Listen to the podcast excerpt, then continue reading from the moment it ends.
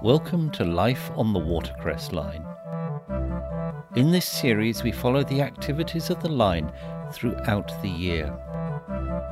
We go behind the scenes and see all aspects of the operation. Episode 2 War on the Line, where the Watercress Line recreates the atmosphere of the early 1940s. In this episode, I visit Ropley and Alresford stations.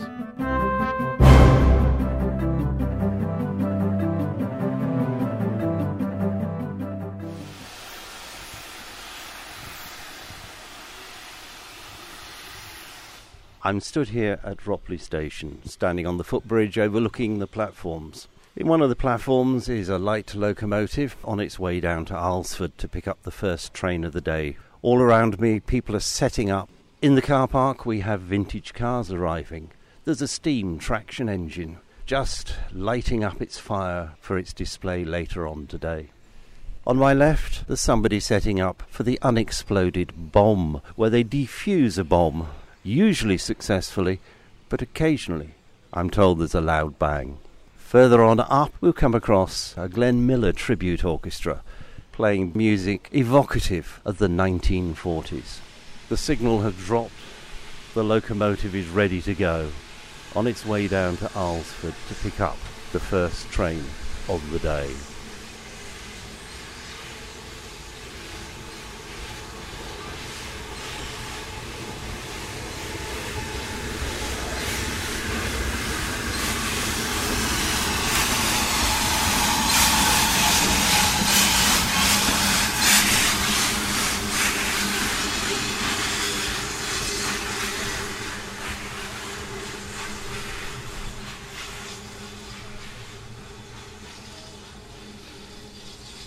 For those of you that don't know the Watercress line, Ropley is where the locomotives are stored and also where a large amount of maintenance takes place. So they have a large shed here which can maintain all their locomotives to keep them in good running order. They also have some major projects on, one of which is they're rebuilding the Canadian Pacific, one of the Merchant Navy class. And we'll be doing a feature on that in a later podcast.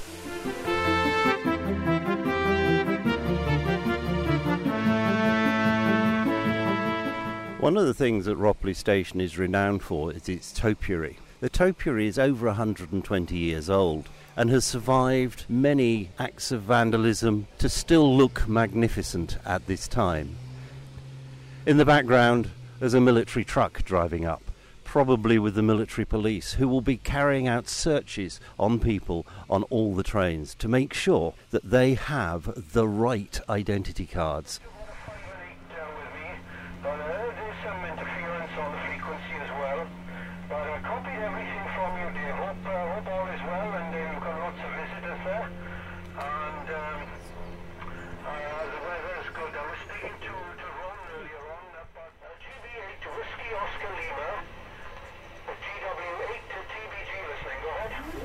GW8 TBG from uh, GB8 WOL. Yeah, okay, all noted. So you turn lots from your 19 set and uh, from the ringing station there doing well. Selfie Dave, have a great day. So I'm here at Ropley Station in the radio tent with a gentleman who's in military uniform, our radio operator, and originally Canadian, I believe. The uh, Canadian suit is from my father-in-law from Halifax. I presume Halifax, Nova Scotia, not Yorkshire. Yeah, that's correct, yes. So, what are you doing here? Well, I'm demonstrating the use of World War II radio equipment. Um, I've got a 19 set here, which was used in tanks and jeeps, and on uh, D Day as well.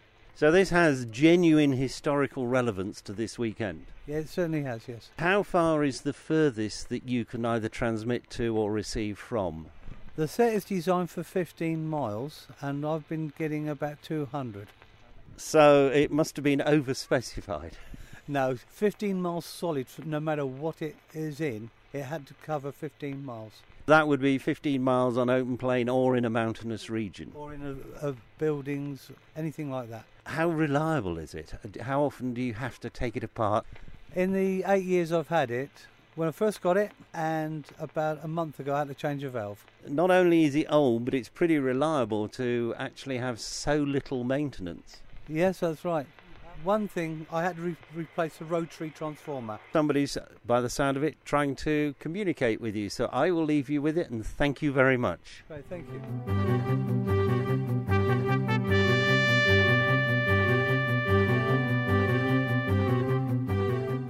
So here at Ropley Station, there appears to be an unexploded bomb. Yes, it's uh, 250 kg uh, airdropped ordnance, German, came in overnight. And you're going to be removing it? Well, we hope to uh, defuse it first, uh, and then we'll get the sappers to put it on a lorry and take it out uh, into some uh, very large farmland and blow it up out there. Does it ever go wrong? Oh, quite frequently, quite frequently. We can um, come across a new fuse, or um, the fuse can be damaged by uh, the height that it's dropped from, and it causes all sorts of ticklish issues. Have you personally had any ticklish issues as you put them? Well, we've been quite close to the explosives once or twice. Yes, yes. But if you're if you're far enough away, then you don't suffer. But mines are more problematic than air dropped ordnance. They're normally quite a quite a stable issue. You'll be defusing this bomb today, or does it take a longer period of time? Well, fortunately, um, we've waited the uh, prescribed 90 days and we've dug the shaft. The sappers have dug the shaft. So uh, we hope by about three o'clock this afternoon we'll be ready to um, start tackling the fuses in the bomb. Well, I wish you the greatest of luck in tackling the fuses. Now, more seriously, can you tell me what you do with all of this and where you go? Okay, yes, so we're the 25th Bomb Disposal Living History Group. Uh, we've been doing this for over 11, 12 years. It was uh, invented really by two chaps at a, a, little place called the Rural Life Museum in Tilford. And um, it started there as a little hobby, grew into something much larger. And so we travel around most of the south of England um, doing demonstrations on how the 1940s bomb disposal officers worked. And I hear you do occasionally create loud bangs. Oh, yes, yes. Uh, we can't here at the railway. They're they're a little bit worried about uh, confusing the drivers with the dets on the line. So uh, for the last eight or nine years, we've been allowed to make a very small noise. But before that, we could only use flash pots until we convinced the um, MD that we were quiet enough for the drivers. Where are you based? Well, I'm based in Sandhurst. We've got uh, members from North London, from uh, uh, Alton, and uh, from Medstead, funny enough. But uh, yeah, I come from Sandhurst. Which has military connections of its own anyway. Yes, certainly does. I drag all of this stuff around the southeast of England in, in our 1940s trailer, which uh, doubles as the accommodation for the weekend. I drag it with a Series 2 Land Rover, so it sometimes takes us a little while. We were invited by the Black Country just recently, uh, Black Country Museum, to go there, but it'd take us too long to get there on a, on a Friday afternoon. I'd have to take too much work, uh, time off work, so south of England's our range. Thank you very much. No problem, thank you. I'm here with a very well known band leader whose band is starting to assemble for the day and tuning up their instruments. Good morning. Morning, morning to you. Good morning. And how are you today? Yeah, I'm very well, sir. Yeah, absolutely. Yeah, and uh, good to meet you as well. Yesterday, I saw a lot of people enjoying your music. Yeah, there, believe it or not, there were over uh, 10,000 people here yesterday on the rail and quite a lot up here. And because we raised money for the Not Forgotten charity, we raised 368 quid. And we hope to do the same today with a bit of luck. Uh, the weather's not been with you though today. No, mate, it, it is what it is though. You just got to crack on. Soldiers didn't mind getting wet. No, I agree with that. But I, I, must admit, yesterday when I was here, I was starting to get a little bit cold in the wind. Yeah, yeah you're absolutely right. Um, some of our guys brought uh, warmer jackets today just in case. But I think, mate, if you keep boogieing, you keep warm. And I see you're in your jacket anyway. Oh, absolutely. Yeah, absolutely. Yeah. If you're out here conducting in the rain and, and your other jacket gets wet, you've got to turn up with something different the next day. And how long have you been doing this? Uh, six years now. Do you come here every year? We come here every year. We do the uh, Royal Hospital Chelsea. We do uh, St James's Palace. Uh, some of the band have been to Buckingham Palace with the gear. Uh, so we'll go where it is. If we can raise money, we'll go anywhere, even to America if the people pay right. Well, thank you very much. You're welcome. Yeah, well done. In the spirit of the era that is being recreated here this weekend, you can buy clothing and you can, of course, have your hair done in a 1940s style and I believe manicures and things like that.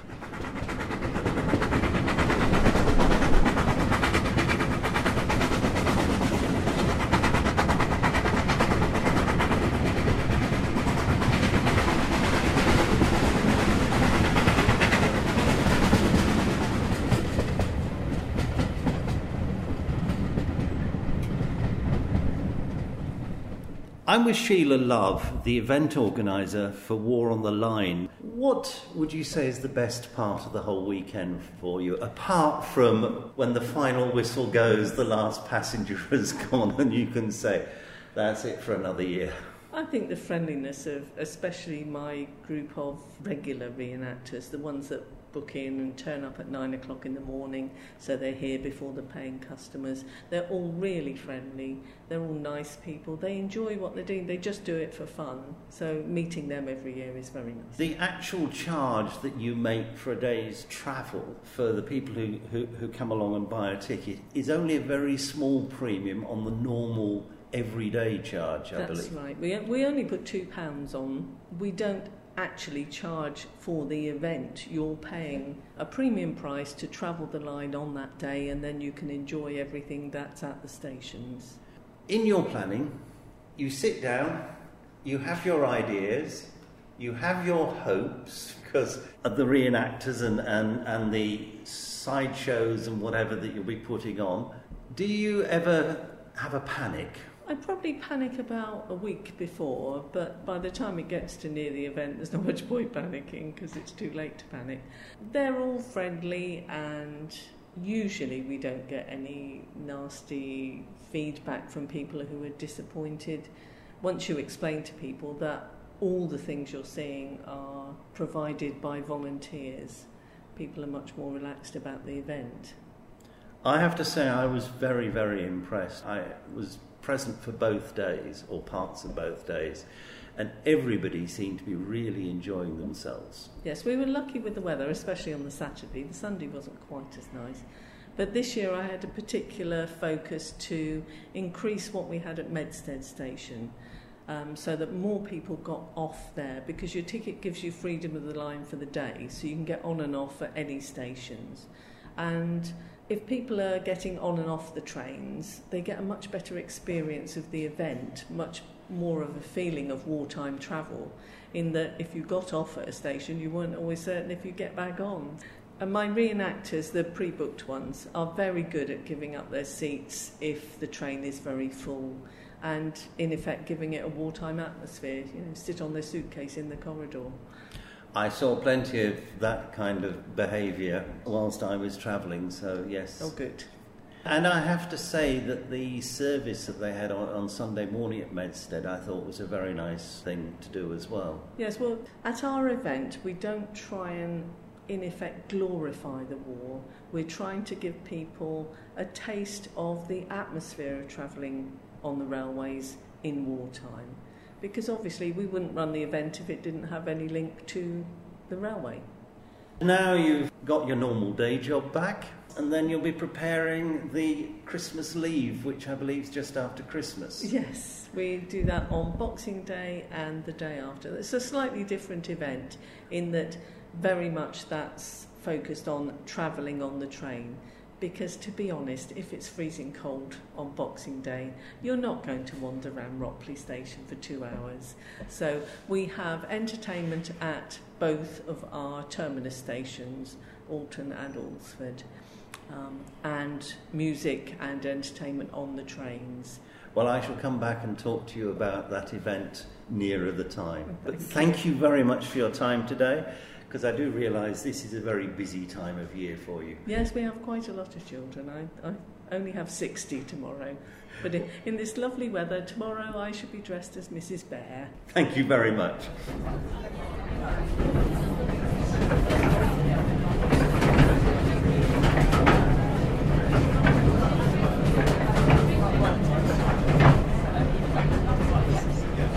When I arrive at Alresford, I'm going to go out into the car park because I'm told that there are US Army personnel dancing there.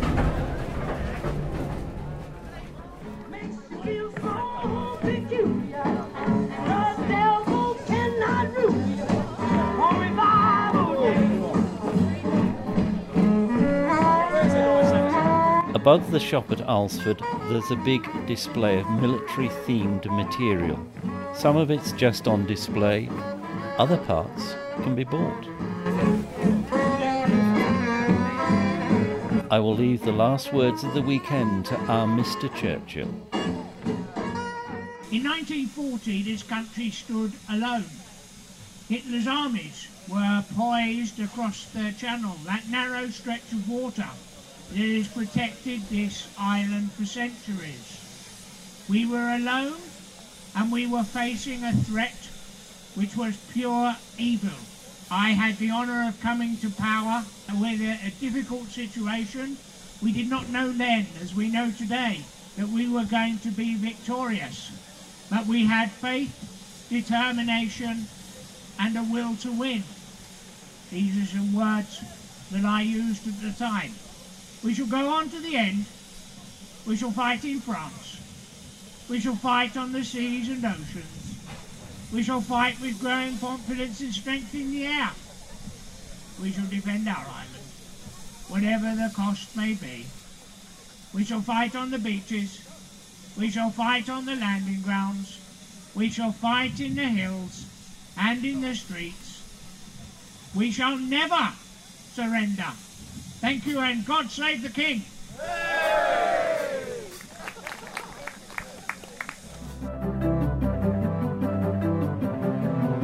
I thank the passengers, reenactors, volunteers, and staff at the Watercress Line for their help in making this podcast.